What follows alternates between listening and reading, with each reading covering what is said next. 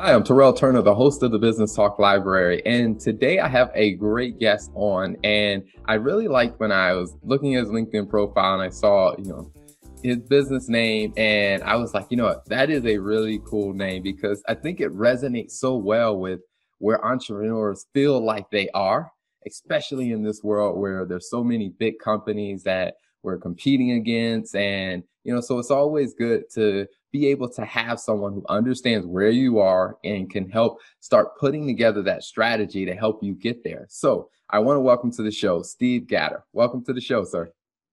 Thank you very much. Nice to be here, Terrell. Absolutely. Our pleasure to have you. So, Steve, before we jump into your business about underdog, you know, businesses, I mean, tell us a little bit about what was your background before starting this company? Uh, the short answer to that is I was in the mortgage industry. And so I worked for Countrywide, and I had spent 12 years with them, uh, half of them as a commission only sales rep, and then half as a branch manager. And when the whole, whole industry did in 2007, it was time to go do something else. That I, I completely understand. So I guess for yourself, I mean, how did you find, you know, what was that journey like of, like I said, spending all that time in the mortgage industry and then trying to figure out, you know, what was going to be your next move? What was that like? Well, that's a great question. Um, and it's been about a 10 year journey trying to figure that out. I call this my third career. It took me a long time to come to grips with that. But the question that finally occurred to me was I'm not the same person I was two careers ago. Um, I'm a completely different person. My experience and my expertise, what is it? What am I supposed to go do with it? What is the highest and best use of my own skill set?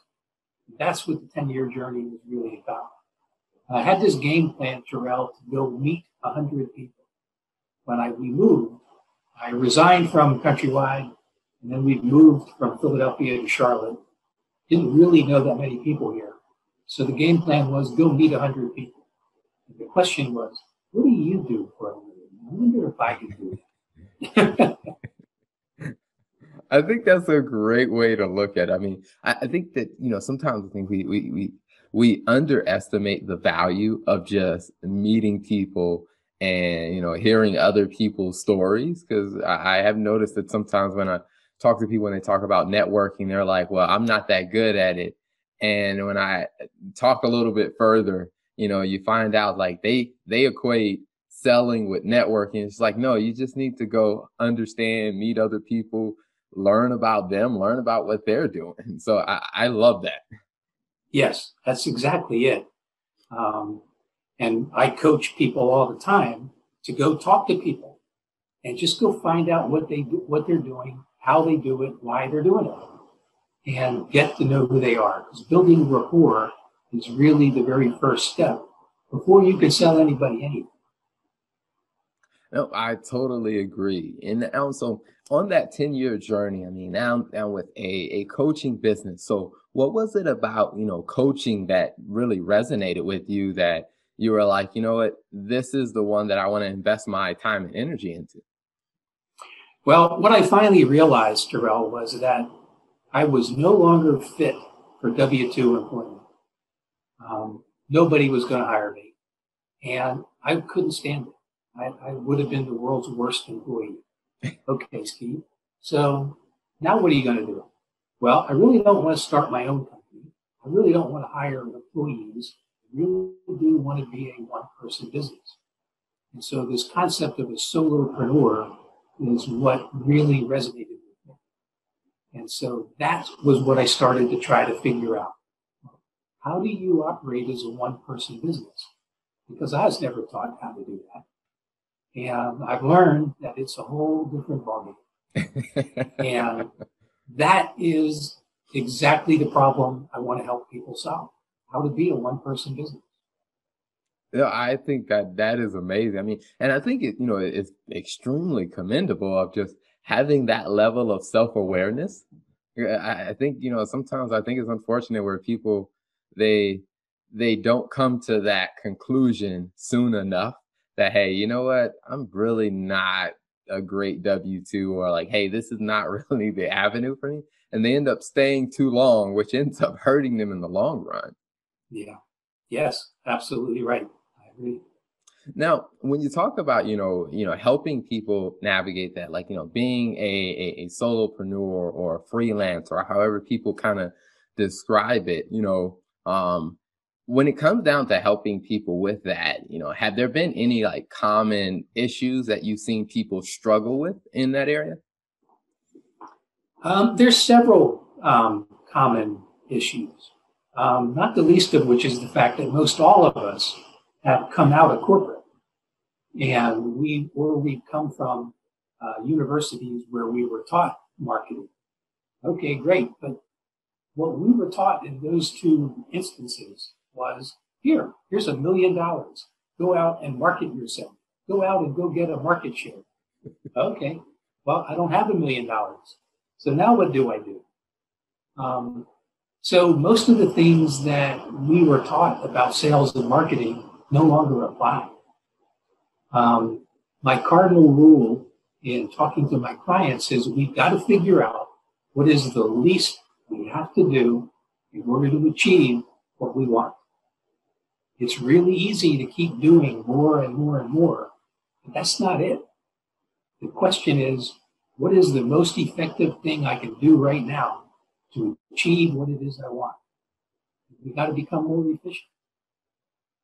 I think that is a phenomenal thing. I mean, it, because I think there's a lot of people who do struggle with that. It, it's figuring that piece out. So, you know, with that amazing thing that you do to help, you know, help your clients and help other business owners, you know, if someone is saying like, Hey, you know, I'm struggling with that to where I'm just doing a bunch of activity or, I really don't know how to even go through that process to get to efficiency. How can they get in touch with you or how can they find you online or social media?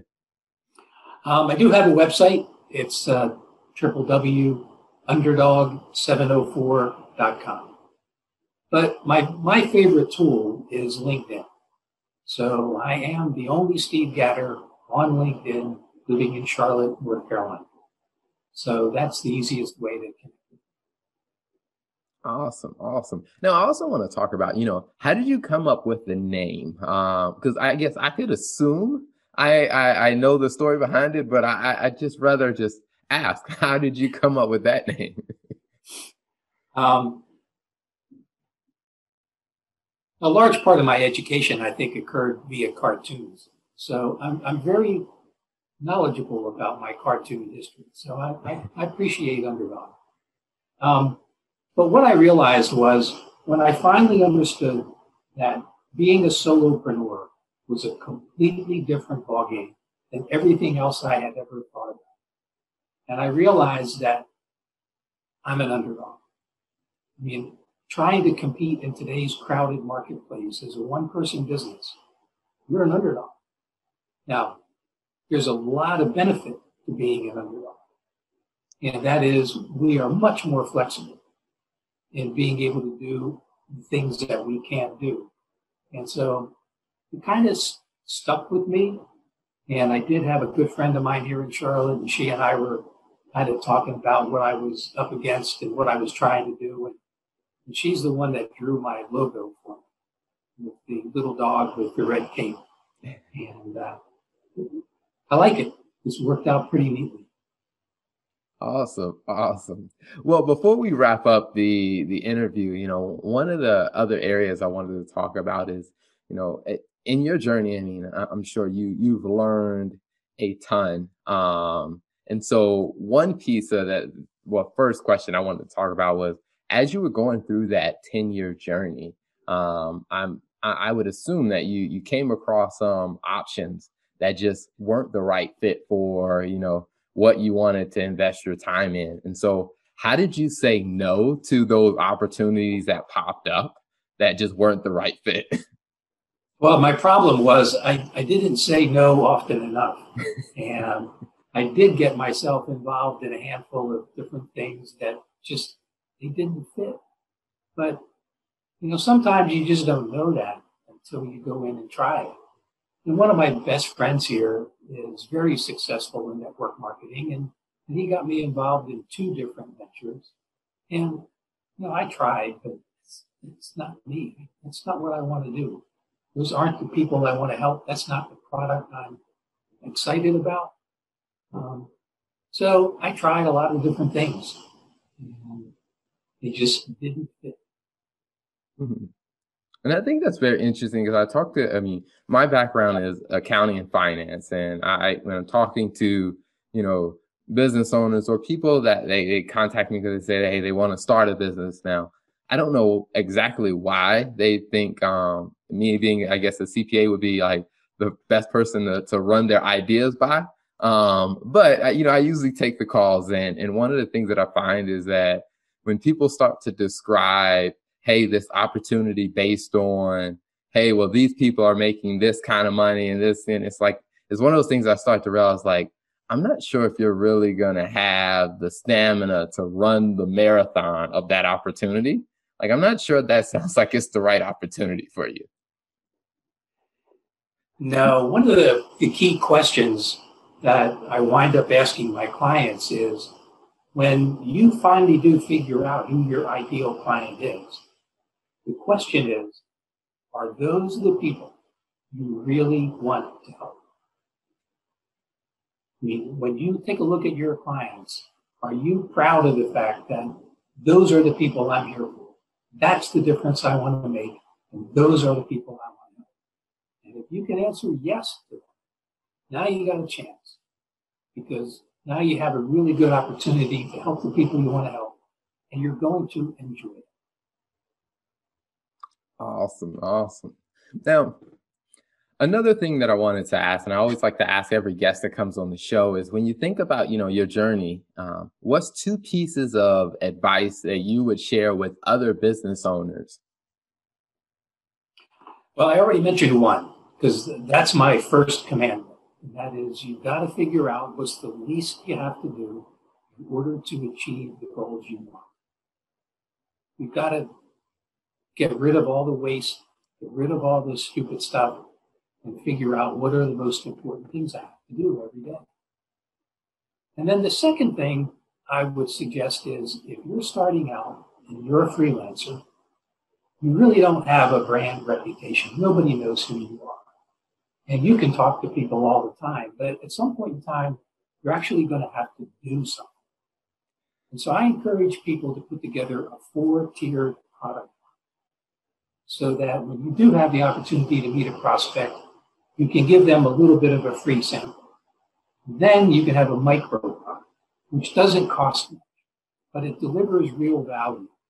And so that way, after those first two instances, that prospect now knows a lot more about you and they have some rapport and they've seen you in action.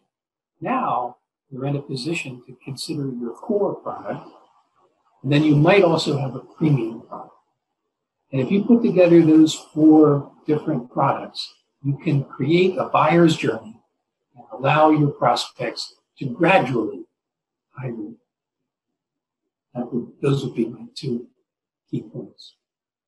Awesome, awesome. Well, Steve, thank you so much for coming on the show, um, giving us a little bit more insight into you know your story, you know your journey from you know going from the mortgages to the the ten year process of getting to you know where you are today. And so, thank you so much for coming on the show, sharing your insight, your story, and your wisdom. Really a pleasure to have you.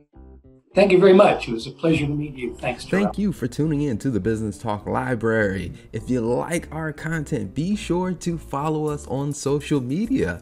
And if you want to see more of our exclusive content, you can subscribe and become a member on patreon.com forward slash business talk library. Hey, the Business Talk Library is the place where business makes sense.